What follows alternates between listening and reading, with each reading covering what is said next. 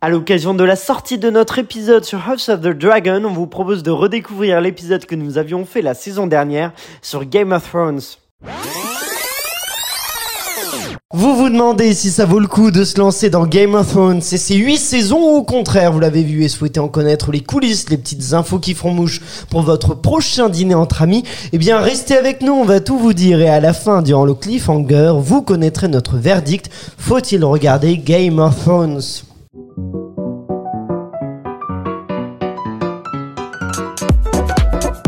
Bienvenue dans la série sur le gâteau, votre podcast entièrement consacré aux séries. Je m'appelle Aurélien Rapatel et je suis là avec mon équipe de serial killer pour vous éclairer sur cet univers sans fin. Que vous soyez un grand fan de séries ou au contraire un amateur, que vous souhaitiez tout savoir sur leurs coulisses ou que vous n'ayez tout simplement pas le temps de tout regarder, eh bien ce podcast est fait pour vous. On va décortiquer les séries, les, analyser, vous donner nos avis précis.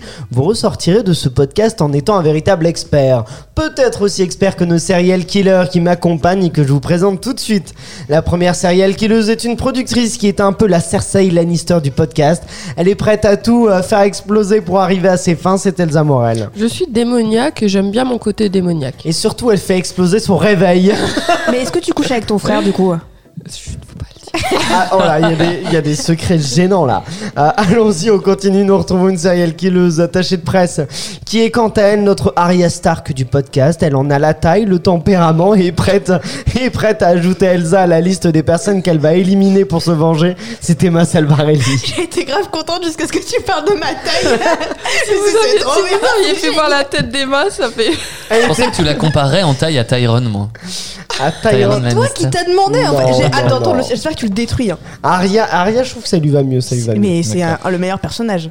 Mais je vais détruire tout de suite euh, ce- celui qu'on a entendu. C'est un serial killer producteur en télévision qui regarde calmement Emma et Elsa se battre et se contentera de chuchoter un Dracarys à l'oreille de son dragon pour accéder au trône de fer. C'est Florian Guillot. Dracaris. Mais c'est trop bien. Bah oui. Les dernières fois, je l'ai Voilà. je l'ai- Ouais, je eu. Donc là, là j'ai été gentil. Et je suis particulièrement bonne aussi, tu vois. Je suis blonde.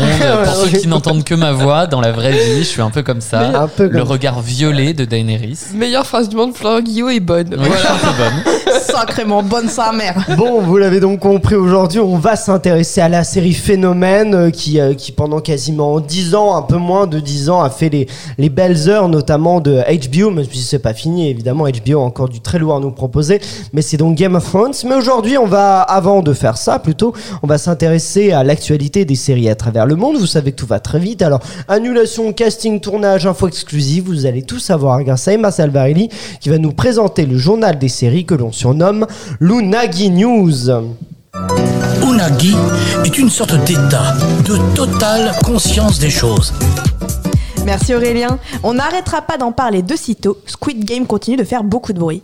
En effet, la série est devenue le nouveau symbole des manifestations en Corée du Sud. Ce jeudi 20 octobre, des milliers de Sud-Coréens portaient les costumes des personnages de la série et se sont réunis dans les rues des plus grandes villes du pays pour manifester contre le gouvernement en place et demander de meilleures conditions de travail pour les employés les plus précaires. Deuxième info du jour, on avait parlé de lui dans la série Le Serpent de Netflix. Tahar Rahim fait son retour cette fois-ci pour une série Apple TV avec un casting incroyable. Meryl Streep, Kit Harington et Gemma Chan. La série Extrapolation sur le réchauffement cli- climatique sera aussi portée par Sienna Miller et David Schwimmer. Sans transition, Netflix va sortir une nouvelle série animée inspirée de League of Legends. Produite par Riot Games Entertainment, avec l'aide du studio français Fortiche, Arkane sortira en novembre sur la plateforme. Plus exactement, aujourd'hui même, à 3h du matin sur Netflix, quelques heures seulement après la finale du Mondial 2021 de League of Legends, la compétition e-sport la plus suivie au monde. Enfin, les fans de Star Wars seront ravis. Giancarlo Esposito, un des acteurs principaux de The Mandalorian, parle déjà des saisons 3 et 4. Interrogé par People Magazine, l'acteur révèle que, et je le cite, La prochaine saison de The Mandalorian va être très intéressante car vous allez commencer à découvrir le pouvoir de l'enfant. Vous allez voir ce que signifie vraiment cet enfant. Vous commencerez également à découvrir les origines du sabre laser noir de Moff Gi- Gideon. Et comme cela s'est passé par rapport à l'histoire précédente de Star Wars, The Clone Wars et aux autres séries. Eh ben, très intéressant toutes ces news. Est-ce que vous voulez réagir sur des infos, Elsa? Bah, Squid Game, ça montre le pouvoir des séries dans le monde actuel et le fait que c'est devenu un phénomène mondial, en fait, euh, de pouvoir euh, porter ces manifestations en Corée du Sud. Et le, le rapport aussi entre euh, les séries et la politique, dont on va peut-être parler avec Game of Thrones au, au cours de cet épisode, Emma, oui. Mais ça fait en fait exactement le même mouvement que la Casa des Papel. C'est on retrouve cette idée de, de, de population. On en parle avec The Handmaid's Tales aussi. Vraiment, ça, les séries deviennent des symboles de manifestation de la part du public. Et je trouve que c'est vraiment bien parce que c'est une manière comme une autre de se faire remarquer, de faire passer un message sans violence et euh, fait de, de faire de l'activisme d'une manière originale. Florian, est-ce que Euh, tu- ouais, Oui. moi je suis très euh, fan de Giancarlo Esposito et je trouve que c'est euh, on- on- donc Emma nous a expliqué que c'était un des personnages principaux de The Mandalorian. C'est aussi lui qui jouait Gus Fring dans Breaking Bad, un des meilleurs méchants de l'histoire de la télévision en série. Et je trouve qu'il y a une espèce de label Giancarlo Esposito, un peu comme je le disais précédemment pour Brian Cranston, que- quand on le voit, que ce soit dans Breaking Bad d'ailleurs, la même série, ou dans la série où il a fait un juge, j'oublie le nom. Ah, The Honor The Honor, Your Honor. Euh, je trouve qu'il y a un Honor. petit, il y a un label euh, Giancarlo Esposito à chaque fois qu'il fait quelque chose, c'est souvent de très grande qualité. Donc j'ai j'ai hâte de voir ça. The Boys, c'est lui aussi dedans. Non, Ah non, joue je pas dans The Boys. Euh, pas dans Eh, un. C'est bien tenté, mais ce n'est pas ça. Euh, on va tout de suite rentrer dans le vif du sujet avec notre analyse et critique de Game of Thrones. Il est donc l'heure de passer. Et c'est Florian Guillot qui va ouvrir les hostilités en nous parlant des origines de la série. Alors pour revenir sur les origines, tout d'abord il faut savoir que l'annonce de la série a été faite en 2007, soit 4 ans avant le lancement effectif de la série puisqu'elle a commencé en 2011. À cette époque-là, pour les initiés des romans de George R.R. Martin, qui est donc l'auteur, on pensait que tous les romans allaient sortir très rapidement et on saura plus tard que ça n'allait pas être le cas. Avant de savoir qui va s'asseoir sur le fameux trône de fer, ce qui n'est pas forcément la place la plus enviable, hein, je, vous, je vous cache pas, ce que je vous propose, comme c'est quand même un peu un dos compliqué pour certains, c'est de vous faire un petit cours Game of Thrones. Le titre original de la saga littéraire, traduit en français, c'est Une chanson de glace et de feu. Donc si vous voyez passer ça dans un bouquin, sachez que c'est la même chose. Pour ce qui est du territoire où se déroule la majorité des actions, alors en fait c'est un double territoire. On a Westeros à l'ouest et Essos à l'est. D'après toutes les explications qui sont données par euh, George R.R. Martin, Westeros en gros c'est vertical et Essos plutôt horizontal et au milieu il y a un détroit, il y a la mer. Donc Westeros, c'est le coin des îles de fer, de Dorne, de Winterfell, de Port-Réal, de Castrel Rock, les endroits un peu iconiques de la série où se sont déroulées de nombreuses batailles, où vivent les Stark, les Lannister, je vais revenir sur les familles tout de suite après. Et de l'autre côté, on a Essos avec les cités libres, la baie du Dragon, Mérine, qui plus tard va devenir le territoire de Daenerys. Pour l'auteur, Westeros fait environ la surface de l'Amérique du Sud, avec environ 20 millions d'habitants. Et Essos est environ deux fois plus grand que Westeros. Évidemment, comme on se déplace à pied et à cheval, tout ça prend du temps. Alors, suivant les saisons, hein, parce que en saison 7, on avance quand même nettement plus vite qu'en saison 1. Au début de l'aventure, il y a plus de 10 ans, on est parti avec 9 familles. Les Lannister, les Stark, les Baratheon, les Targaryens, les Tyrell, les Greyjoy, les Martell, les Tully et les Arryn. Autant vous dire qu'à la fin de la série, on n'aura plus grand monde pour jouer au jeu des 7 familles. Il y a une dernière famille ou maison dont je n'ai pas parlé, c'est HBO. Et Aurélien en parlait au début. HBO, c'est la grande maison qui accueille Game of Thrones. Et historiquement, HBO, c'est la chaîne qui ose. C'est la maison de la liberté narrative. Avant les plateformes, c'est la chaîne qui a révolutionné le monde de la série moderne avec des séries très importantes comme Oz d'ailleurs, comme Les Sopranos ou comme Sex and the City. Au niveau de l'équipe, on peut parler rapidement de Daniel Weiss, qu'on surnomme DB Weiss, et David Benioff, les showrunners, qui étaient des gens qui n'avaient rien fait avant de s'attaquer à ce projet surréaliste qu'est Game of Thrones. Euh, amoureux de la littérature, ils s'étaient rencontrés pendant leurs études, et tous les scénarios qu'ils ont préparés ensemble sont tous tombés à l'eau. Il ne s'est malheureusement rien passé. La raison pour laquelle c'est eux, des, incroyables losers, qui ont été choisis malgré tout, alors que tous les showrunners d'Hollywood essayaient d'obtenir les droits de ce projet, eh c'est parce qu'ils étaient les seuls à l'époque, en ayant lu simplement les premiers romans, à avoir compris qui était la mère de Jon Snow, ce qui a particulièrement impressionné George R.R. Martin. Il faisait partie aussi des rares qui avaient compris que cette œuvre ne pouvait pas être adaptée en film, mais avait besoin de temps, et méritait donc les honneurs d'une série. Les deux showrunners étaient épaulés par seulement trois scénaristes, dont deux femmes, 19 réalisateurs, mais là, dont une seule femme, ce qui peut poser des questions sur la représentation de la femme dans la série. Et pour vous donner une idée du gigantisme, chaque réalisateur manageait une équipe de 900 personnes. Et je rappelle donc qu'ils étaient 19. Au niveau du cast, enfin, à part quelques stars anglaises comme Sean Bean qu'on a pu retrouver dans Le Seigneur des Anneaux ou Charles Dance, l'accent a été mis sur le fait de ne trouver que des acteurs inconnus. La majorité sont d'ailleurs britanniques, pour une série américaine c'est assez rare. Euh, inconnus donc, car le but était de faire croire aux gens que cette histoire existe. Et le meilleur moyen est de prendre des acteurs qu'on ne connaît pas, alors qu'aujourd'hui ce sont les visages les plus connus de la télévision. C'est un petit peu ce qui s'est passé aussi pour Harry Potter avec euh, euh, Daniel Radcliffe, euh, Emma Watson qui n'étaient pas connus et qui aujourd'hui sont des visages que tout le monde peut reconnaître. Dans les romans, ce sera assez suivi par la série. On a trois grandes intrigues en parallèle que l'on peut répartir de manière un peu géographique. On a une intrigue de cour avec les manigances qui se passent à Port-Réal. On a une intrigue au niveau du mur avec une menace qui se trouve au-delà du mur et une dernière complètement ailleurs où l'on suit le retour de Daenerys. Dans ces intrigues, on va avoir une dimension politique très forte, mais aussi une dimension surnaturelle dans un monde où on croyait ça perdu. Par exemple, on est face à une société qui pense que les, dragons n'existent plus ou, n'ont même jamais existé, et finalement ça revient. Une société qui pense qu'il n'y a pas de menace au-delà du mur, et finalement si. Et je terminerai avec un proverbe de George R. R. Martin. Un lecteur vit un millier de vies avant de mourir. Celui qui ne lit pas n'en vit qu'une. Et bien, je pense qu'on peut dire pareil d'un téléspectateur de série ou d'un bon auditeur de podcast. Bah, merci pour Mais bons mots. Ah, il est fort, il est Surtout très quand fort. ils écoutent la série sur le gâteau. un podcast qualitatif.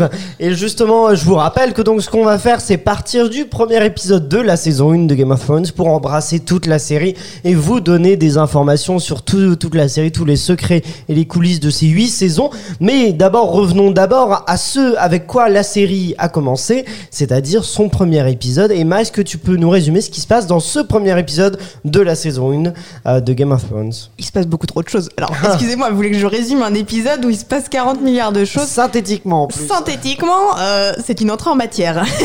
On nous présente les personnages principaux de la série, donc Daenerys, la famille Stark, Ned Stark, le roi. Euh, c'est vraiment cette mise en place de l'univers et avec le roi qui vient rencontrer Ned Stark pour lui proposer de devenir son bras droit. Est-ce que ça sa, main, exactement, c'est son, c'est son bras droit, ça, ça correspond tout à fait à ça. C'est une... Parce qu'il a, il l'a perdu en fait son bras droit. Euh, non. Oh là, la vanne, elle a tenté une la vanne. coupe au montage, tout à l'heure une- S'il te plaît, Elsa, parce que Non, c'est non, tu la laisses. Elle a- tu la laisses, tu la Tu la laisses. C'est ça, quand c'est elle qui s'occupe du montage, elle peut couper toutes ses blagues nulles, c'est injuste. Non, Mais parce que là, alors- on a trop parlé, elle pourra pas, euh, pourra pas monter. Restons, re- revenons plutôt sur, euh, euh, sur, sur la série. Euh, Est-ce que toi, Florian, nous deux, nous avons vu les huit saisons? Absolument. Euh, et ce qui, c'est ce qui va être intéressant dans cet épisode, c'est que euh, Emma et Elsa, ce sont des petites nouvelles de Game of Thrones, et on va voir. Incroyable. Et, euh, et ça va être très intéressant parce que justement, euh, la saison 1, eh, on va voir qu'elle est pas forcément, elle est oula. On va voir que la saison 1 est assez différente finalement de ce que va devenir la série peut-être. Et, euh, et donc on va avoir sûrement des avis très différents entre Florian et moi et euh, Emma et Elsa. Et Florian, donc est-ce que pour toi ce premier épisode en le revoyant, t'as trouvé qu'il était représentatif ou non justement de ce que va devenir euh, la série au cours de ces 8 saisons? Pas du tout. Ah. C'est-à-dire qu'on est sur un rythme très lent. Emma dit qu'il s'y passe beaucoup de choses. Moi, je trouve pas exactement. Alors après, c'est les premiers épisodes. Même toute la première saison, en fait, est très. euh, euh, comment dire Elle présente beaucoup de choses. Elle Oui, pose les personnages, elle pose les relations qu'ils ont entre eux. Euh, mais moi, je la trouve hyper barbante, cette, cette première saison. En tout cas, les neuf premiers épisodes. Euh, il, se passe, il commence vraiment à se passer quelques, des choses intéressantes à partir du dernier épisode de la saison 1. Donc il faut absolument tenir sur Ouais. cette saison 1 parce qu'après ça devient cool. Euh, mais donc non, l'épisode 1 pour moi n'est pas du tout représentatif du ton. Quand, quand on regarde ça, on pourrait se dire qu'on va avoir une série un peu à la The Crown. Je- je- J'exagère euh, de manière... euh, euh, exprès, enfin je- j'exagère exprès le, le trait, euh, alors qu'en fait ce sera pas du tout ça, ça va partir dans tous les sens, ça va être euh, vraiment une série d'action euh, Rythmé, médiévale et, et, histo- et- et, euh, fantastique. Donc, euh, donc non, ce, ce premier épisode euh, et toute la première saison, encore une fois, ne sont là que pour présenter les liens. Elsa. Alors moi, je, je n'avais jamais vu Game of Thrones tout simplement parce que la fantasy c'est pas mon délire. J'aime pas forcément ce genre de, de show. Donc du coup, je l'ai regardé pour l'épisode. Euh, et du coup, moi, je trouve que en fait, ce premier épisode, il, correspond assez bien à l'idée que je m'étais faite de la série par rapport au fait qu'il y a de la violence, il y a de l'inceste. Ça, ça correspond un peu au cliché que j'avais entendu dans, dans Ah la oui, série. vraiment, tu retiens ça de la série. Non, mais quand, Bah, bah, quand on parle de Game of Thrones, on me disait oui, euh, tout le monde couche avec tout le monde, il y a de la violence et tout. Oui, L'inceste, c'est quand même. euh, Oui, non, mais voilà. Mais du coup, moi, ça, ça, ça correspondait, ça correspondait assez bien à l'idée que je m'étais faite euh, de la série. Donc, Toi aussi, Emma? C'est pas le truc. euh, tu dis, c'est ouais, l'inceste, c'est pas la majeure partie, mais c'est le truc déclencheur quand même. Hein. C'est. Ah oui, oui, c'est ça de va, ça déclencher beaucoup de choses, mais, euh, mais effectivement, mais c'est pas, euh, c'est, c'est pas non plus un, un nœud central de, de la série. Euh, moi, ce que, pour ce que disait Florian, effectivement, cette saison 1, elle est assez, euh, assez étonnante et problématique parce que je suis d'accord qu'elle ne ressemble pas tout à fait à ce que va devenir la série. Et ça commence effectivement plus tôt la série. Ce que, le, ce que devient la série, c'est plutôt à partir du dernier épisode. Et, euh, et De d'ailleurs. la euh, saison 1. de la saison 1, oui. Et d'ailleurs, petite anecdote, ma sœur m'avait dit de regarder cette série-là et elle m'avait dit, mais tu verras, c'est chiant au début, mais ça commence à l'épisode 5. J'arrive à l'épisode 5, il ne se passe rien et j'ai résisté jusqu'à l'épisode 9. Où enfin, je me suis dit, en fait, juste, elle s'est trompée entre euh, le 5 et le 9 où effectivement il se passe des choses. Elsa. Mais heureusement qu'il y a eu une hype du coup autour de cette série parce qu'enfin Ah ouais. à quelle série tu te dis bon allez je force je force je force enfin euh, Bah c'est vrai qu'en fait ils prennent le temps de l'installation. C'est ça qui vous a embêté un peu dans cette série là. C'est c'est euh, et, euh, moi juste un, un détail, c'est que l'installation, moi je la ressens en le en revoyant l'épisode, j'ai ressenti chaque personnage se présente quasiment. Euh, Cersei, elle dit à Jamie, euh, oui tu es mon frère, machin. Lui il dit bah oui euh, tu es ma sœur, euh, tu es la femme de machin. Et vraiment il passe beaucoup de temps dans le premier épisode en tout cas à dire oui je suis machin. Tu te souviens que tout ça? Et vraiment tu sens qu'ils ont besoin de ces séquences d'exposition quoi, de montrer de, euh, que les gens comprennent qui ils sont. Je sais pas si vous l'avez ressenti aussi. Si complètement, mais c'est ça m'a pas dérangé. Moi, ce premier épisode, je le trouve bien parce que euh, justement, il y a cette c'est- cette notion de, de mise en place. On comprend qui sont les personnages. On a on comprend un peu toutes les problématiques qui se situent dans l'univers. Et, et voilà. Mais je sais pas, moi, c'est la, c'est, tu disais, tu vois, c'est une nouveauté pour moi. C'est pas tant une nouveauté pour moi. J'ai déjà regardé des petites brides de Game of Thrones et j'ai arrêté parce que j'en pouvais plus au bout d'un moment. C'est trop, il y, a- il y a trop d'histoires, trop de retournements de situation. Trop, c'est trop. en fait. Oh, alors là, c'est. Ah oui, moi je suis choqué que tu dises ça parce que j'ai l'impression que tu aimes beaucoup quand même. Il y a des séries que t'aimes bien, dont on a déjà parlé, où t'aimes bien. les- Il y a quand même beaucoup de retournements de situation en peu de temps. Pas sur 9 saisons. Ah, pas sûr, 8 saisons, 8 saisons. Huit par Game of 8, Thrones. pardon, tu vois, c'est 8 saisons avec à chaque fois des épisodes d'une heure. Il y a- Ah, Mais je trouve pas moi qu'il y ait autant de retournements de Non, situation que ça, on est d'accord. hein. Il y a C'est des. peut-être le souvenir que j'en ai gardé en tout cas, mais. euh, Non mais c'est surtout qu'il faut, euh, si t'as vu des bribes et que t'as pris, euh, un- si t'as vu un morceau d'un épisode dans la saison 3, puis dans la saison 5, puis dans la saison 7, c'est sûr que ça peut être un peu compliqué. Mais en le regardant de manière euh, continue, c'est l'une des meilleures séries de tous les temps, quoi. Narrativement, euh, narrativement, dans la façon dont c'est adapté du bouquin et dans la façon dont sont racontés les les, les, les cliffhangers, enfin dans la façon dont c'est monté, euh, c'est- incroyable de génie, quoi. Moi, je m'étais arrêtée à la saison 2. J'ai vu les deux premières saisons. Et euh, j'ai pas, ça m'a pas donné envie de continuer. Ah euh, ouais, t'as- t'as pas accroché. Qu'est-ce qui, qu'est-ce qui fonctionne pas dans ce premier épisode? Bah effectivement comme on en a parlé c'est vrai qu'il y a beaucoup de personnages et pour moi c'était des fois un peu difficile à suivre pour comprendre les enjeux Euh, c'est-à-dire quels sont les enjeux en fait, de- finalement tu ressors de ce premier épisode à part à la fin où tu comprends qu'il y a des méchants tu vois mais euh, ce que je veux dire, c'est que tu te dis, bon, où est-ce que ça nous emmène? D'accord, d'accord, il y a beaucoup de choses. Enfin, mais, mais quand même, là où c'est bien écrit, c'est que malgré le fait qu'il y ait beaucoup de personnages, beaucoup d'enjeux, euh, et pas trop d'enjeux, mais j'ai quand même compris l'intrigue de manière Toi, Florian. Qui, euh, qui a tout vu, qu'est-ce qui t'a surpris en revoyant ce premier épisode? Euh, Qu'est-ce qui m'a surpris en revoyant ce Parce que premier j'imagine épisode, que c'est tu que le l'avais pas rythme. vu depuis longtemps. Le- hein. Ouais, non, non, parce que la saison 1, j'essaye de ne pas la revoir, elle est trop, euh, elle est trop. C'est le cauchemar. Mais euh, c'est le rythme qui est tellement différent de, de- des, sept, des sept saisons suivantes. Le rythme est, est, est- est lent, on se pose, on discute, alors qu'après, c'est vraiment euh, euh, une scène, une action. Enfin, c'est le, Ah. rythme, le rythme est très très différent. À part, moi je trouve qu'on retrouve ce rythme-là dans la saison 5. Un petit peu. 5-6 où euh, c'est euh, c'est un peu au milieu. On sent que c'est euh, deux saisons où il- avant l'affrontement final qui arrive plutôt en saison euh, 7 et 8, on sent que 5-6 c'est un peu le ventre mou de la série. Et puis là on retrouve du coup c'est un peu cette mollesse. Les personnages font des trucs mais qui sont pas forcément très utiles. Et là c'est différent parce que euh, dans la saison 1 ils doivent euh, présenter donc c'est plutôt de l'exposition. Euh, 5-6 c'est juste un ventre mou. Mais la différence avec 5-6 pour moi, où je sais qu'il y a beaucoup de fans qui, qui sont un peu déçus de ces saisons-là, c'est qu'on est quand même sur le chemin, quoi. Il, il- il Ouais. se passe quand même des choses parce qu'on on avance. Alors, euh, on avance peut-être un peu plus mollement. On a des choses avec les sans visages de Arya qui, moi, par exemple, m'ont un peu saoulé. Je, comprenais pas tout. euh, C'était un peu fouillis. Mais on avance quand même. Il, se passe des choses. Alors que là, on est vraiment sur euh, du blabla d'exposition d'une vie quotidienne. Donc ça, c'est quelque chose, le côté quotidien qu'on ne retrouvera plus après. Ouais, je, je, suis d'accord. Mais justement, tu parlais des, des sans visages et je propose qu'on qu'on continue un peu et que Elsa, je me, je me tourne vers toi afin qu'à l'aide justement de ce culte des sans visages, tu t'infiltres dans les coulisses de la production de la série. Bon, comme je l'ai dit, je n'avais jamais regardé Game of Thrones avant, donc comment vous dire que j'ai subi quelques crises d'angoisse à l'idée de vous livrer les secrets de la production des 8 saisons de cette série mythique? Pas le site internet, je précise. Mais je vais vous faire de... La tentée, la vanne, mythique, le site de rencontre. Très bien, merci Elsa. Pardon. Les blagues, c'est vraiment pas fait pour toi. C'est pas ton truc. Tu nous apportes plein d'infos super, mais pas des blagues super. Mais je vais faire de mon mieux et commencer par le début et ce qui m'attire le plus, le flouze. Chaque épisode de la première saison a coûté environ 5 millions de dollars et au fur et à mesure de, la série, ce chiffre s'est agrandi jusqu'à atteindre le nombre de 15 millions de dollars par épisode pour la huitième et dernière saison. Le budget total de Game of Thrones s'élève ainsi à, à plus de 600 millions de dollars, ce qui équivaut à l'achat de 182 millions de McFlurry. Oui, j'ai compté, je me suis amusé, j'avais que ça à faire. Bon, et maintenant, il s'agirait de savoir où est passé tout ce flouze. Tout d'abord dans les lieux de tournage. Dans les grands gagnants des pays pouvant s'asseoir sur le trône de fer, on retrouve l'Irlande du Nord qui possède 9 décors principaux. Au total, Game of Thrones s'est tourné sur pas moins de 10 pays différents et ce sont 68 143 chambres d'hôtel qui ont dû être louées dans le monde afin de loger les équipes de tournage. Et on se doute bien que ces équipes ne, ne dormaient pas au Formule 1 bien sûr. C'est Pour- très bien le Formule 1, hein, j'aime que tu parles.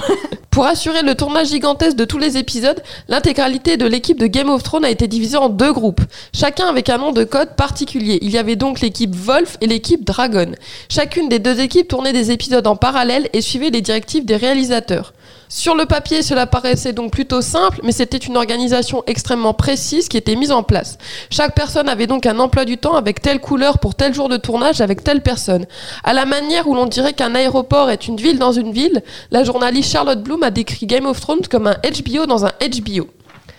Élément un peu cocasse qui rentre dans les dépenses de la production de Game of Thrones, ce sont les drones afin de lutter contre les fans qui étaient à l'affût du moindre tournage afin d'en savoir plus sur la suite de l'intrigue du show. C'était donc une bataille de drones contre drones qui opposait d'un côté les drones des fans qui essayaient de piquer la moindre image du tournage et d'un autre côté les drones des équipes de production qui faisaient tout pour détruire les drones de ces fans. On me dit dans l'oreillette qu'à cause de cette querelle, le show aurait pu s'appeler Game of Drones. Non, mais Elle c'est pas possible, Elsa. Elle est pas mal, moi j'aime bien. Mais enfin, la série aurait pu tout aussi bien s'appeler Game of Death tant il y a eu de morts dans la série. Si la première saison a été petite joueuse en tuant 59 personnages, la saison 8 a explosé tous les records avec 3508 personnages tués. Game of Thrones n'est bien sûr pas réputé, réputé pour avoir des morts douces, et rien qu'en Irlande du Nord, donc là où il y a les décors principaux, la production a utilisé plus de 15 000 litres de sang. Mais un des personnages qui réussit à survivre au cours de ces huit saisons est celui d'Arya, interprété par Maisie Williams. David Benioff explique que ce personnage a d'ailleurs été le plus dur à caster, pour la raison que c'est un personnage qui était extrêmement jeune au début de la série, et pour lequel les showrunners savaient qu'ils voulaient l'emmener dans des intrigues très sombres. Maisie Williams a donc été choisie parmi près de 300 jeunes actrices, et elle avait notamment 13 ans au début du tournage de la série. Bon, et je vous entends tous me crier à l'oreille là, Elsa, Elsa, comment ont été faits les dragons Elsa, Elsa, Elsa, comment ils ont été faits les dragons Raconte-nous, Elsa. Eh bien, figurez-vous que Joe Bauer, le directeur des effets visuels, s'est inspiré de crapauds et de lézards, mais aussi des expressions faciales des guerriers maoris quand ils tirent la langue et ont les yeux écarquillés. L'équipe des effets visuels a donc décidé à partir de la saison 2 de pousser les dents des dragons vers l'avant et leur ont fait des yeux exorbités. Le temps passe et je n'ai pas forcément le temps de tout vous dire des secrets de la production des Game of Thrones, alors laissez-moi terminer par quelques dépenses de flouze assez cocasses. 12 983 figurants ont été nécessaires pour tourner les 8 saisons de Game of Thrones. Il a fallu pas moins de 2 mois et 7 prototypes de perruques pour perfectionner le style capillaire de Daenerys. Et enfin, le département des costumes et accessoires a créé plus de 12 000 perruques. Et enfin, Peter Dinklage, qui est vegan, a fait en sorte que la production lui fasse de la fausse viande pour les, les repas, enfin les scènes de repas et de festins. Mais ce qui mange beaucoup, bah merci pour toutes ces infos. J'adore les jeux de mots d'Elsa. Moi je veux ça à chaque fois, des petits jeux de mots comme ça glissés Game of Thrones. je suis fan. Euh, Florian, tu Oui. veux réagir Oui, Elsa parlait de tous les morts qu'il y avait dans la série. Ce qui est rigolo, c'est que au début, quand il y avait euh, un personnage qui, euh, qui était mort, donc fin de tournage pour un acteur, il faisait un petit pot de fin. Et en fait, ce qu'il nous explique, c'est qu'à un moment donné, c'est devenu relou. C'est Sophie Turner qui joue Sansa, qui le dit, qui explique qu'à la fin, c'était fatigant d'enchaîner les soirées de départ parce qu'il y en avait un petit peu trop. Ah, au moment de la saison 3, ça a dû fuser en soirée, beaucoup de soirées. Ah, très bien, ouais, bah c'est, c'est, c'est, c'est marrant comme anecdote. Est-ce que justement, vous trouvez, on a dit que c'est une série qui a des moyens euh, qui sont gigantesques. Est-ce que vous trouvez qu'on ressent quand même, euh, est-ce que la série est à la hauteur de ses moyens? Oui, bah, Oui, si je peux me permettre de commencer, oui, je pense que oui, dès le premier épisode. Cette série, euh, en 2011, c'était un peu un renouveau pour les séries, puisqu'on a eu le développement de Netflix aussi, bah, Game of Thrones qui s'est lancé. Euh, c'est une série qui a renouvelé la télévision dans le sens où on n'avait pas vu de telle mise en scène de décors, de- d'effets spéciaux, je pense, à la télévision. Enfin, moi, les seules références que j'avais en effets spéciaux, c'était la trilogie du samedi soir, donc euh, pas forcément ouf. Mais du coup, non, c'était, c'est, pour moi, ça se voit direct à l'écran qu'il y a eu du but. Emma, t'es Je d'accord suis tout à fait d'accord. euh, le premier épisode, et sachant en plus que bah, le budget augmente petit à petit euh, avec le temps et en fil des épisodes, je trouve quand même qu'il y a un sacré budget qui est mis en place dès le premier et ça se ressent beaucoup dans la qualité de l'image, dans la qualité des costumes. Euh, ouais, excusez-moi, mais à jamais je me dirais que c'est une perruque qu'elle porte. Ça, c'est tellement bien fait et c'est des détails comme ça. Tant que qui porte Bah, oui, euh, l'actrice. Emilia Clarke, je vais y arriver, porte une perruque, ça ne se voit absolument pas et c'est des détails comme ça qui changent tout à la série. Florian. Je sais pas si tu sais, mais toutes n'ont pas eu cet honneur d'avoir une perruque. L'actrice qui jouait Sansa, Sophie Turner, dont je parlais tout à l'heure, elle n'a pas eu le droit de se laver les cheveux, justement pour garder ses vrais cheveux et euh, avoir ce, ce- ce côté-là. C'est qu'à partir de euh, la saison 5, je crois qu'elle a eu droit euh, d'avoir une perruque et qu'elle a pu enfin avoir le droit, même par contrat, de se laver les cheveux. Euh, mais j'étais d'accord avec euh, aussi, euh, évidemment, on voit le budget, moins dans la saison 1 que par la suite, notamment quand il y a beaucoup dragons. Euh, pour les fans de la série, par exemple, il y a une scène qui est mythique, qui est la bataille des bâtards. Elle a euh, nécessité 55 nuits de tournage pour, euh, et 750 personnes de figurants pour, pour être tournées. En revanche, il y a des petits artifices parfois où on se dit qu'ils peuvent manquer de budget. C'est la costumière Michelle Clapton qui le dit. Elle a révélé que certains des manteaux euh, de fourrure portés par certains acteurs comme Jon Snow par exemple, en fait ce sont des tapis Ikea. Ouais. Donc là, hein. et ça a explosé la vente des tapis Ikea. D'ailleurs de savoir ça, avec les grands poils longs marrons. Donc euh, bah, le budget parfois ça se voit moins. pour euh, donner une, pour que les gens voient un peu, euh, 55 euh, nuits de tournage, ça équivaut quasiment au tournage d'un long métrage, Mm. qui souvent c'est des tournages de deux mois environ, donc c'est à peu Pour près ça scène. pour une séquence qui est euh, aussi une séquence quand même assez folle de, de la série. Il y en a une autre dans la dernière saison qui aussi euh, a pu marquer les gens en bien ou en mal. C'est la, elle s'appelle comment? C'est la nuit des, euh, la nuit des, euh, des marchands blancs. Je Ouais, sais non, plus. C'est la, longue nuit. La La, longue la nuit, longue. Je crois dire, que c'est ça. C'est cet Et, épisode où tout le monde dit qu'on voit rien? Oui, c'est exactement celui-là. Euh, Moi, je me souviens, je l'ai vu. euh, du coup, fallait regarder vite pour pas se faire spoiler. Je regardais le matin avant d'aller travailler et je devais mettre à fond parce que je voyais rien du tout. Euh, C'est vrai que c'est un épisode où, où il fait tout noir. Non, pour moi, les filles, si, si vous continuez, il faut absolument que vous alliez au moins jusqu'à l'épisode 9 de la saison 3. Oh. Si, si on parle de. Donc, il y a la bataille des bâtards qui est incroyable, mais s'il y a vraiment. Moi, les- mon, mon épisode préféré, c'est celui-là, Ouais. qui s'appelle Les Noces Pourpres, je crois. Euh, il faut absolument, absolument, absolument que vous le voyez. Mais je trouve je note. dans les dans les saisons aussi qui, qui, qui fonctionnent très bien, la saison 4 et euh, que commence aussi très bien. Il y a une séquence avec euh, Cersei et euh, le feu grégeois, ça s'appelle comme ça, Ouais. qui est avec une musique. euh, parlons de la musique aussi, ça fait parler partie de, de la production, de la direction artistique. Euh, la musique est magnifique et cette séquence là qui s'appelle le- la musique, je crois qu'elle s'appelle Light of the Seven, si je dis pas de bêtises. Ouais, c'est possible. Et, euh, et du coup, c'est euh, le, le compositeur qui est le compositeur de, de toute la série, c'est Ramin Djawadi, qui est un compositeur incroyable. Et je pense que c'est ça aussi qui fait le succès de cette série-là, c'est euh, sa, sa bande originale qui, qui a des musiques quand même qui sont devenues cultes. Je sais pas si. euh, Bah, pour avoir vu du coup l'épisode 1, le générique met tout de suite dans l'ambiance et en plus il y a une création visuelle avec le générique, j'ai trouvé ça super. euh, j'ai trouvé ça qui évolue au cours des huit saisons on sous-estime la puissance d'un générique, mais là, pour le coup, je suis d'accord, c'est le générique. Si, je pense que ça aurait été un autre générique, ça aurait pas eu le même effet et ce serait pas pareil. Et il faut savoir, notamment dans la dernière saison, qu'il y a des indices par rapport à ce qui va se passer dans la saison qui ont été glissés dans le générique. Euh, après, il faut savoir les repérer. Ouais. et C'est assez compliqué, mais euh, par exemple, dans la dernière saison, on voit euh, euh, la construction euh, d'arbalètes qui servent à tirer sur les dragons, etc., etc. Enfin, il y a plein de petites choses comme ça qui sont disséminées dans le générique, mais c'est effectivement euh, une masterpiece dans le, dans le genre euh, de, pour la série. C'est euh, c'est une série, on l'a dit, et qui, euh, a marqué un peu l'univers des séries. Et justement, Emma, je me tourne vers toi afin qu'avec ton armée de marcheurs blancs, tu te diriges vers les murs, vers le mur derrière lequel se cachent les secrets autour du phénomène qu'a été Game of Thrones dans l'univers des séries. Il est l'heure du focus d'Emma. Avant de commencer ma partie, j'aimerais souhaiter un joyeux anniversaire à Game of Thrones qui a fêté cette année le 17 avril son anniversaire. C'était le premier épisode qui était sorti en 2011. Donc il y a 10 ans. Il y a 10 ans pile. Enfin 10 ans et quelques mois du coup maintenant. Mais voilà. Aujourd'hui, tout le monde connaît Game of Thrones. Et dites-vous que le premier chapitre de l'ultime saison a battu des records en ayant été téléchargé plus de 55 millions de fois illégalement. D'ailleurs c'est mal, on ne télécharge pas les c'est épisodes. Mais quand même, c'est impressionnant. C'est il, bat- il a battu des records. On peut le dire, Game of Thrones a marqué l'histoire des séries. Mais vous me demanderez, comment ont-ils fait? Comment ont-ils fait, Emma? Eh bien, je suis là pour répondre aux questions. Alors qu'au XXIe siècle, le nombre de nouvelles séries ne fait qu'accroître, Game of Thrones a su se démarquer et surtout continuer de marquer les esprits dix ans après la sortie du premier épisode. Son univers fantastique, son récit façon soap opéra, associant guerre, amour, drames familiaux, réunissent toutes les générations et grâce aux personnages, tout le monde peut s'identifier. Tellement populaire que de nombreux babies portent désormais les noms des personnages. Selon NBC News, près de 4500 enfants nés aux USA en 2018 ont été nommés d'après un personnage de la série, les plus donnés étant Arya, Khaleesi, Yara et Lyanna. C'est une nouvelle génération qui arrive après les Dylan, Brenda et Brandon des années 90 de la série Beverly Hills 90-210. La série est d'ailleurs devenue un tel phénomène de société qu'elle est désormais une référence dans la pop culture, au même titre, au même titre que Star Wars et Star Trek avant elle.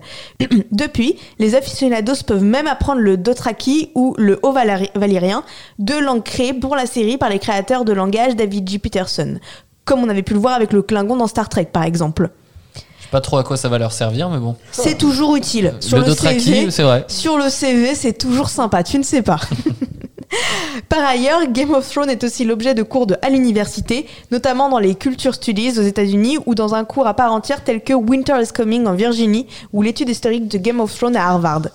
Ce n'est pas tout. Si Game of Thrones est un excellent point d'entrée pour intéresser les fans sur de nouveaux sujets, la série a aussi infiltré le monde de l'entreprise qui s'inspire de stratégies politiques pour le management, le marketing ou le commerce. En 2016, Tim Phillips et Rebecca Clark ont publié Game of Thrones, les stratégies des sept royaumes appliquées à la vie professionnelle. En politique, l'ex-président américain Donald Trump avait voulu profiter de la popularité de la série dans ses tweets en reprenant ses, euh, codes graphiques et en détournant la devise Winter is coming en Sanctions are coming. D'ailleurs, ça a pas du tout plu à HBO qui a tout de suite répondu dans un communiqué, je les cite, Bien que nous puissions comprendre l'enthousiasme pour Game of Thrones, maintenant que l'ultime saison est diffusée, nous préférons toujours que nos propriétés intellectuelles ne soient pas utilisées à des fins politiques.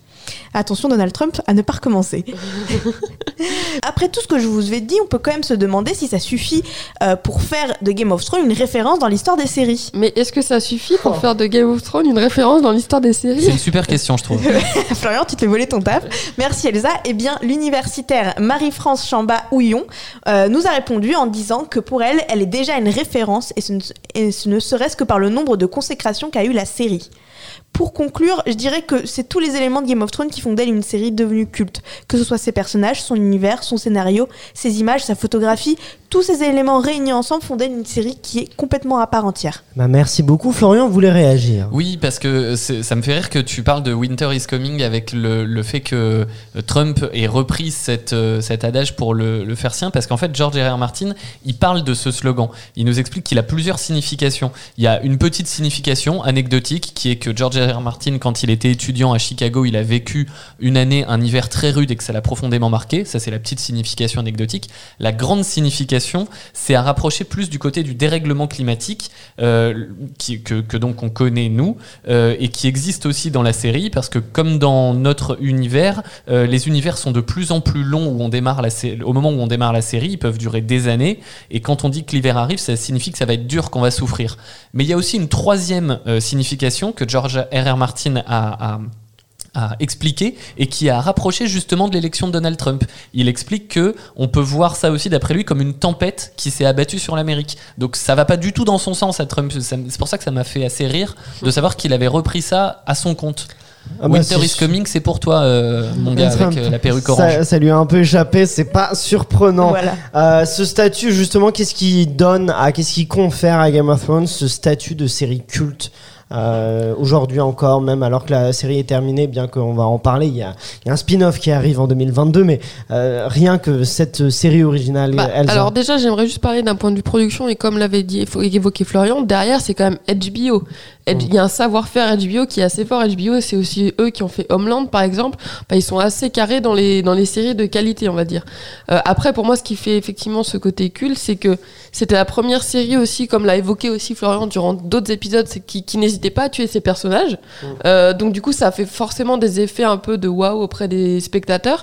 Et après, bah, une fois que le phénomène est lancé, bah, forcément. euh, Moi, je suis d'accord pour ça, effectivement, et c'est pour ça aussi que je pense que j'aime tant cette série-là, c'est ce courage de, de, de, de tuer ces, ces, euh, des personnages principaux auxquels on s'attache, et, euh, et c'est euh, ce, ce que manque beaucoup de séries dont aujourd'hui, on parlait de Squid Game, et on en a parlé, je crois, au moment de, de Squid Game, et c'est un peu le cas, c'est, tiens, on se dit, ah, on a passé tellement de temps à faire en sorte que les spectateurs s'attachent à tel personnage, on va pas le tuer, bah si, justement, c'est c'est ce qui fait le succès aussi de Game of Thrones, c'est c'est cette ce courage là t'es d'accord Florian avec ce constat? Ah mais je suis complètement d'accord, pas forcément de tuer, mais c'est le côté inattendu. Il se passe toujours des choses inattendues qu'on ne voit pas venir. sans et que ce soit sans que ce soit la Casa des Papels les twists ridicules toutes les deux C'est ça, c'est pas du tout Wow, wow, ridicule, wow, c'est pas wow, gratuit. On se calme, hein. c'est pas euh, le professeur qui a tout prévu sur 40 ans en avance euh, voilà, c'est- ou c'est je trouve ça moi complètement ridicule mais euh, non la, la force de cette série et c'est cette nouvelle narration qu'elle a imposée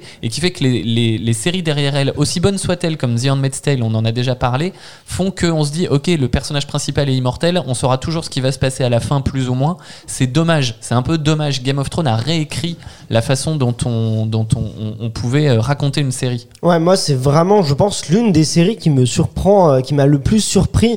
Euh, bon, alors peut-être que la dernière saison m'a surpris en mal en partie. on va, on va en parler peut-être avec Florian rapidement, euh, sans spoiler pour les gens qui, qui écoutent cet épisode et qui n'auraient pas vu la dernière saison ou n'auraient pas vu la série. Mais, mais donc, je pense qu'effectivement c'est une des recettes.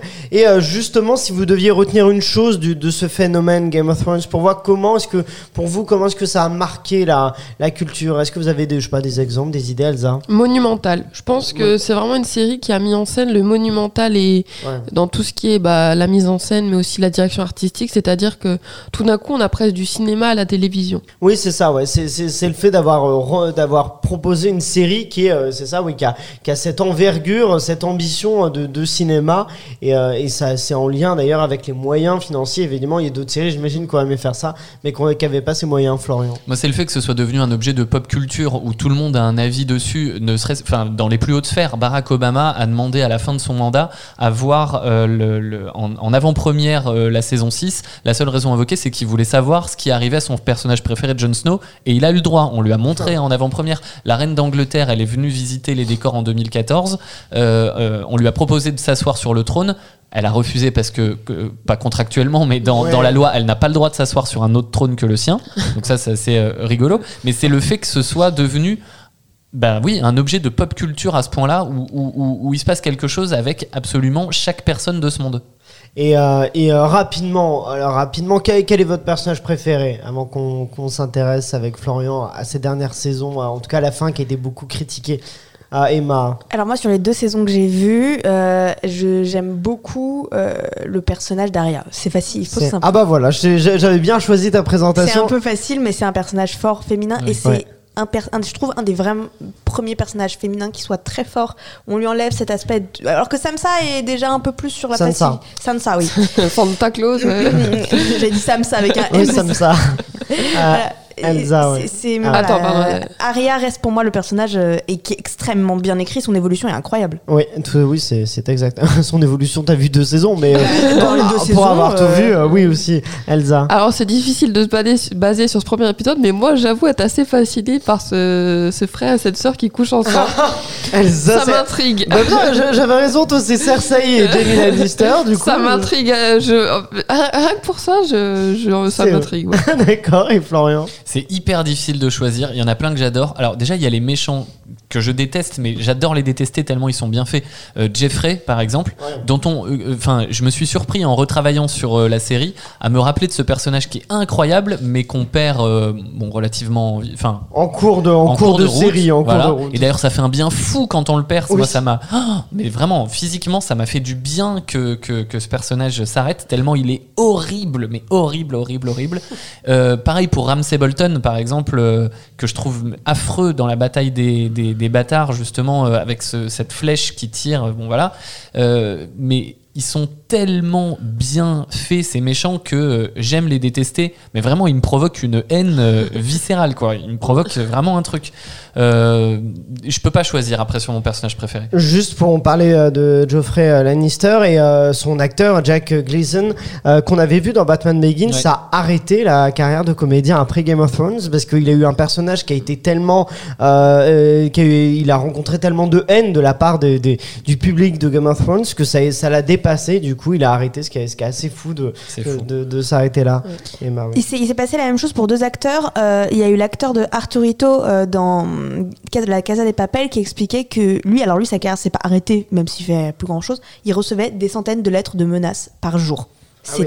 Euh, c'était c'était assez impressionnant à cause de son rôle. Les gens euh, sont fous. Les gens sont fous. Florian, est-ce qu'on peut parler rapidement de cette fin? Pour- Pourquoi est-ce que pour toi, la saison 8 a, a eu cet effet de très décevante euh, euh, moi, je pense qu'en partie, parce que justement, la série était tellement réussie et ils ont tellement fait monter la sauce qu'en fait, ils n'ont pas réussi à être à la hauteur de cette préparation sur, sur euh, quasiment 6 saisons, parce que la 7 et la 8, pour moi, elles vont un peu ensemble, c'est le final, quoi. Et, euh, et ils n'ont pas été à la hauteur de, de ces 6 saisons d'avant qui, qui nous ont préparé à quelque chose de fantastique qui, en fait, se termine très rapidement. Il y a que Ouais. 6 épisodes, si je dis pas de bêtises, sur la dernière saison. Ouais, mais certains un peu plus longs, donc en fait en temps de en temps de de- d'antenne entre guillemets, c'est à peu près la même chose. Il y a plusieurs choses. Ils ont voulu terminer comme ça et ils ont le droit. Euh, Quand je fais un parallèle avec How I Mother, qui est une de mes séries préférées, la fin est décriée par plein de fans parce qu'ils s'attendaient à autre chose. Après, il y a des gens qui écrivent et qui veulent raconter une histoire. Ils ont voulu raconter ça, ils ont le droit de le faire. Par exemple, à Met, moi j'aime bien la fin. Euh, elle me va. Euh, là, sur Game of Thrones, ils ont voulu raconter ça, ils ont le droit. euh, avec bon, je vais pas spoiler, mais bon voilà, ils ont le droit. La seule chose qui me gêne, c'est que la fin est un peu cucu entre guillemets. C'est-à-dire qu'on est sur une série qui se permet de tuer ses personnages principaux, qui nous surprend à chaque fois, qui a des retournements de situation hyper forts qu'on ne voit vraiment jamais venir. Enfin, pour la plupart, on ne les voit jamais venir. Et là, ça se termine un peu bien. Ou en tout cas, il y a vraiment une résolution facile pour tous les personnages. C'est un peu dommage. Moi, je m'étais fait une fin dans ma tête. Je pensais que Je me Non, souviens, je vous dis- on, en, on en mais parlait oui, ensemble. je- euh, p- pour moi, il y avait vraiment cette métaphore du dérèglement climatique qui est inéluctable. Euh, on, on ne pourra pas faire autrement que d'apprendre à vivre autrement. J'aurais bien aimé, par exemple, que dernière bataille entre le roi des marcheurs blancs et Jon Snow, euh, ils se tuent l'un l'autre, c'est-à-dire, enfin voilà, euh, un coup d'épée euh, partagé euh, dans, dans les deux sens. euh, euh, on tue le roi des marcheurs blancs. Jon Snow va survivre, mais va devenir euh, lui, enfin, va être infecté par cette espèce de, de- de maladie du marcheur blanc. Euh, il va tituber jusqu'au trône de fer, s'asseoir dessus. Et dernière image, j'aurais voulu que Jon Snow relève la tête en étant sur le trône de fer, en ouvrant les yeux et que ses yeux deviennent blancs.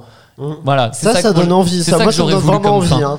Euh, Et ça n'a pas été- écoutez, vous savez qui est engagé. non mais voilà, j'aurais voulu ça pour comprendre que oui, il y a, euh, on, on a un peu gagné, mais en même temps ça continuera, il y aura toujours cette menace euh, et continuer de filer la métaphore. J'aurais adoré ça. C'est pas le choix qu'ils ont fait. Le seul truc que voilà, je regrette, c'est que ce soit une fin un peu euh, cucu. Ouais, c'est ça. Après, voilà, on, vous a, pas spoilé comme ça. Vous pouvez quand même découvrir euh, ces huit saisons euh, et on va voir dans un instant si on vous recommande ou pas de regarder Game of Thrones. Mais avant, euh, on va faire, avant le cliffhanger, je vais, poser la question à Florian des, des séries ou des films, des œuvres en tout cas, qui pourraient nous recommander si vous avez aimé Game of Thrones. Il est donc l'heure des recos de Flo. Alors si vous avez aimé Game of Thrones, il y a plein de séries que je peux vous proposer de regarder, comme les Tudors ou les Borgia, qui sont aussi sur des époques, euh, on va dire, pas, forcément médiévales, mais en tout cas euh, plus anciennes. On a aussi Les Rois Maudits, qui, euh, est une œuvre française, par exemple, qui a été portée il y a quelques années à l'écran par Philippe Torreton. C'était une œuvre de Maurice Druon. Ça, c'est des choses, si on reste un peu très terre à terre par rapport au... au- au- à Game of Thrones. Euh, Il y a une autre série qui est sortie il y a, pas si longtemps sur Netflix, sur Netflix pardon, qui s'appelle The Witcher. Elle est basée sur une série de romans de Sapkowski euh, qui était elle-même euh, adaptée de jeux vidéo. Et The Witcher, donc euh, le sorceleur en, français, raconte les aventures d'un sorcier qui s'appelle Gérald de Rivia, euh, qui est dédié à la chasse aux monstres mutants dans un monde plein de fantasy. C'est une très bonne euh, série de, Netflix et qui est inspirée de ce, de, de ce phénomène, de ce phénomène pardon, Game of Thrones.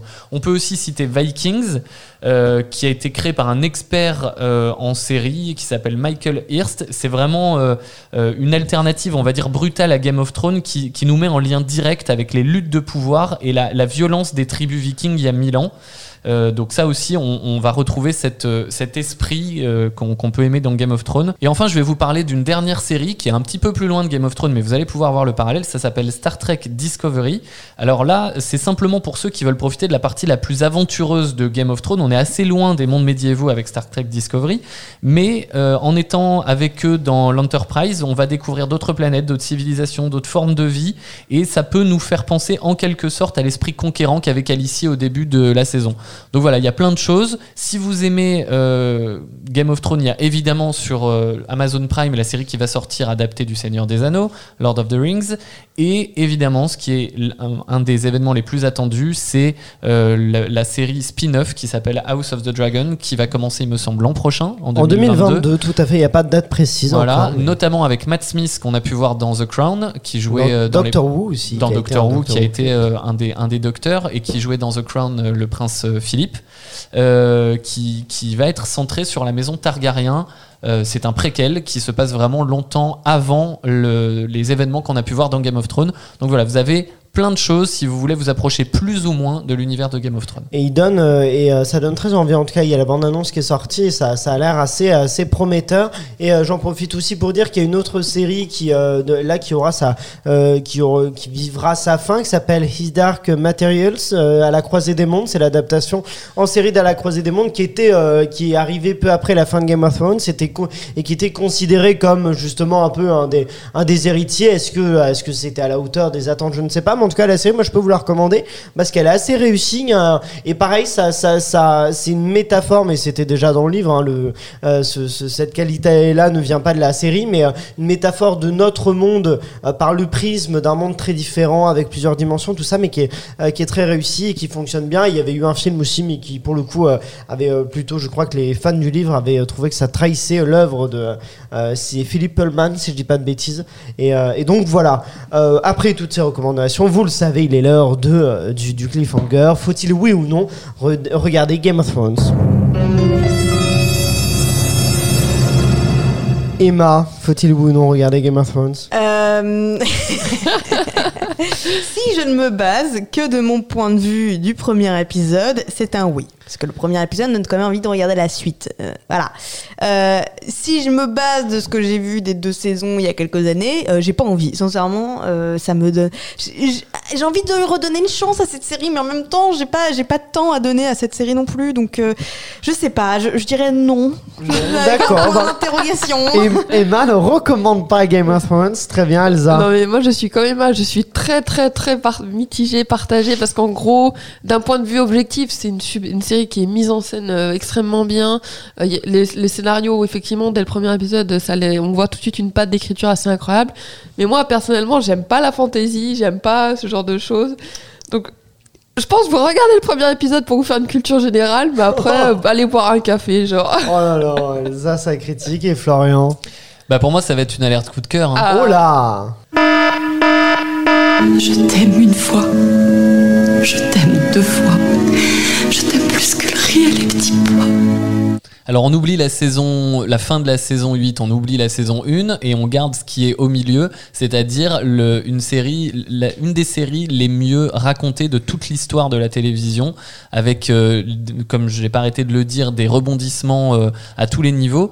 Et je comprends complètement euh, euh, Elsa quand elle dit qu'elle aime pas le genre de l'héroïque fantasy médiévale avec euh, les épées, les capes et tout machin, qui est peut-être un tout petit peu un truc de garçon sans, sans vouloir être, euh, euh, tu vois, un peu misogyne ou quoi que ce Non, ni sexiste, mais je peux comprendre que ça n'attire pas tous les publics. En revanche, je j'aimerais te conseiller de d'essayer de regarder quand même, ne serait-ce que pour voir d'un point de vue de narration à quel point cette euh, série a renouvelé le genre et à quel point euh, tout ce qui passe après souffre de la comparaison avec Game of Thrones. Et notamment, je le redis, d'aller au moins jusqu'à cet épisode 9 de la saison 3 qui est absolument incroyable et qui a d'ailleurs, je reviens sur ce truc de pop culture, euh, il y a plein de gens qui se sont filmés en train de regarder cet épisode et ça a fleuri un peu sur internet, sur YouTube et tout, des vidéos incroyables de, de gens qui ont des réactions euh, insensées parce que cet épisode est insensé. Il, Bon, bah, il faut le voir quoi pour une Je le culture ferai générale. Et on se retrouve dans 6 mois pour en Ah parler. bah ça. voilà, bah on fera sûrement The House of Dragons, donc ce sera l'occasion de, de reparler de cette série-là. Et moi, je rejoins ce que dit Florian, et surtout pour toi, Elsa, parce que moi non plus, je suis pas un grand fan de, euh, de, de cet univers-là, euh, naturellement. Et pourtant, euh, quand on se force à arriver à l'épisode 9 de Game of Thrones, euh, ça devient une série qui est quand même brillante, malgré, euh, je suis d'accord, une fin un peu décevante, mais le chemin pour arriver jusque-là est tout à fait euh, splendide et, et intelligemment écrit, intelligemment mis en scène. C'est pourquoi je mets aussi une alerte coup de cœur. Tu es. Tu resteras le plus grand amour de ma vie. Mais je pense qu'effectivement, ce qu'a dit Florian, j'ai pas grand chose à rajouter, mais c'est, toute série souffre de comparaison avec Game of Thrones parce qu'il y a une intelligence d'écriture, une intelligence de mise en scène. C'est quand même une série, mais euh, effectivement, qui a mis du cinéma, qui a mis, euh, qui, a, qui a amené de, de, de l'art dans les séries. Il y en avait déjà, mais là, je trouve qu'on on a passé un niveau supplémentaire et euh, on ne peut que s'incliner devant Game of Thrones. Donc voilà, bon, vous saurez, vous allez pouvoir, vous qui nous écoutez, euh, choisir votre team. Est-ce que vous êtes plutôt comme Florian et moi, qui avons tout vu, donc peut-être qu'on a un, un petit avantage sur Emma et Elsa qui sont plutôt contre. Choisissez votre team. Vous pouvez nous dire ça sur les réseaux sociaux avec arrobase la série sur le gâteau tout attaché. Mais restez avec nous, car tout de suite, il est l'heure de se challenger. I accept that challenge. Challenge accepted. Est-ce que vous acceptez ce challenge qui aujourd'hui, Oui. aujourd'hui exceptionnellement n'est pas un blind test, Oula. mais un jeu, un nouveau jeu un peu spécial. Euh, je vais vous dire des répliques et vous allez devoir me dire si c'est une réplique de Game of Thrones ou d'autre Ah. chose. Va falloir choisir. Vous avez un point si vous avez la bonne réponse. Chacun répond à son tour hein, et ensuite je dis la réponse. Et attention, deuxième point si vous trouvez euh, si c'est pas du coup de Game of Thrones, mais de quelle œuvre est-ce que ça peut ça marche. peut venir cette réplique là vous aurez deux points mais ce, ce sera pas toujours évident. On commence avec le premier. Faire la guerre est plus simple que d'élever ses filles. Est-ce que c'est Game of Thrones ou est-ce que c'est autre chose selon vous? Emma Euh, Attends, tout le monde dit oui tout chacun à son tour. Bah quand vous avez. Pour, Emma. pour moi, c'est Game of Thrones. oui. Moi aussi. ouais toi aussi. Moi aussi. Moi, je vais dire non. non pour toi Elsa. Ok ce serait quoi? Bon si t'as pas d'idée tu dis rien hein, c'est mais pour je- avoir- ça me Aurélien, paraît plus être cinéma. Voilà, c'est ce que j'avais demandé. Si c'est pas ça, c'est une série forcément. c'est euh, non c'est un film non Ah, non ça ce, peut- ça ce peut sont être du des ce cinéma. sont oui c'est des ah, films ah, là, ça remet tout en question. ah d'un bah coup, vas-y oui j'ai pas précisé alors est-ce que tu veux changer d'avis ou pas? Euh, tu peux me redire la phrase, s'il te plaît? Faire la guerre est plus simple que d'élever ses filles. Oui, c'est pas, euh, c'est pas forcément. Que d'élever ses filles. ses filles. Je crois que je change d'avis. Je dis Alors, que c'est pas ça. Et je dirais que c'est euh, les, les filles du docteur March. Les filles du docteur March, très Je bien. pensais à ça aussi, ouais. Eh ben, bon, bah, euh, Elsa, tu vas pas lui piquer Non, non, sa non, réponse. non, Donc, non, non, c'était bien Game of Thrones. Ah, bien joué, merde. Florian, qui remporte un point. C'est, c'est, c'est- il parle de ses filles à Winterfell. C'est Ned Stark, c'est Ned Stark, tout à fait, qui dit ça. Un premier point pour Florian. On y va ensuite avec l'argent et les femmes, les deux raisons pour lesquelles on fait le plus d'erreurs dans la vie.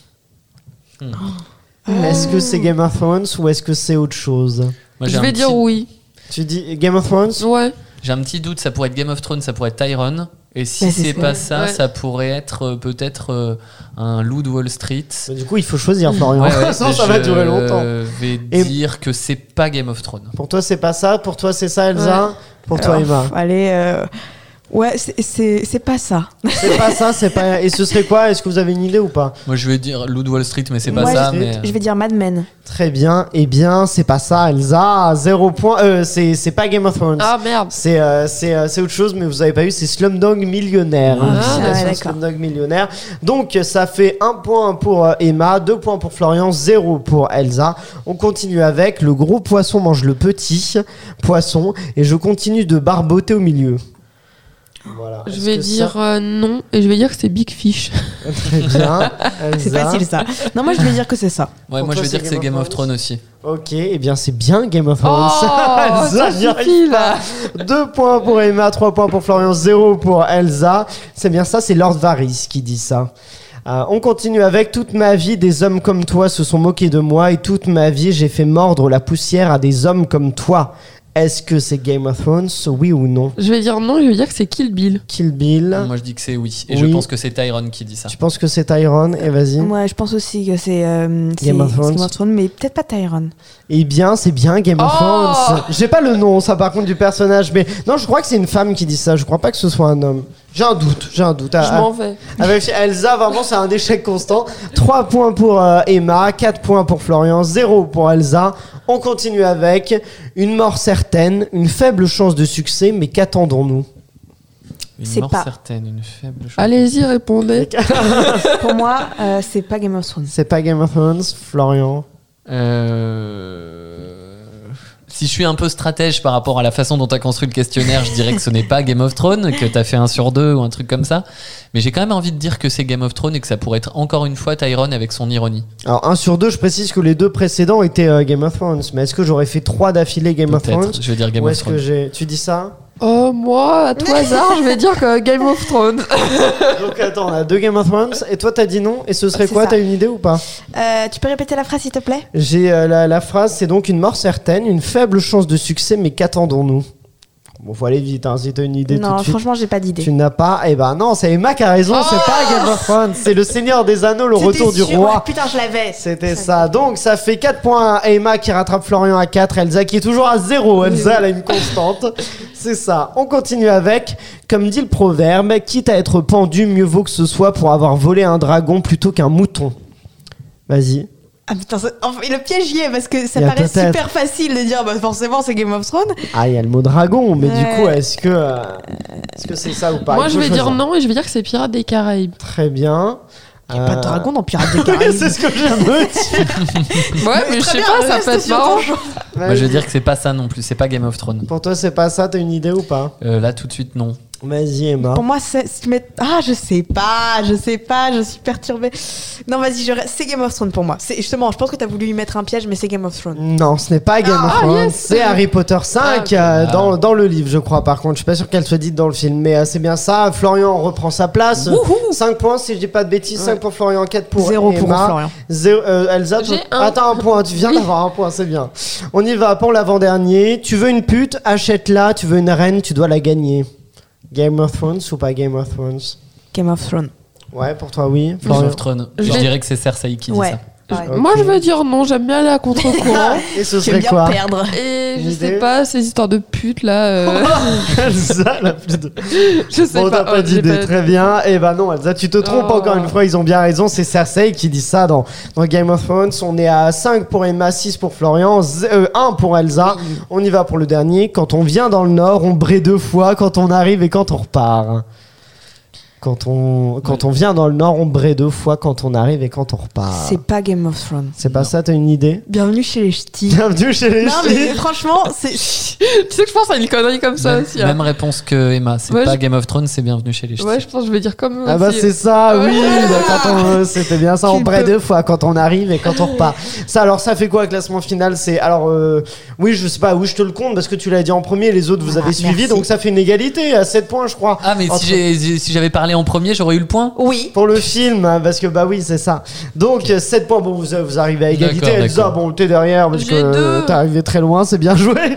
voilà, bah c'est la fin de cet épisode. Merci à vous tous d'avoir participé, merci à nos serial killers, merci à Pierre-Emmanuel et Guillaume de Sunday Night Productions. Vous n'hésitez pas donc à nous donner votre avis sur Instagram avec la série sur le gâteau tout attaché ou en plus il y a plein de contenus exclusifs pour tout savoir des séries et de Game of Thrones. Merci d'avoir écouté ce On se retrouve très vite avec une nouvelle série, de nouvelles infos, de nouveaux jeux et ça c'est la série sur le gâteau.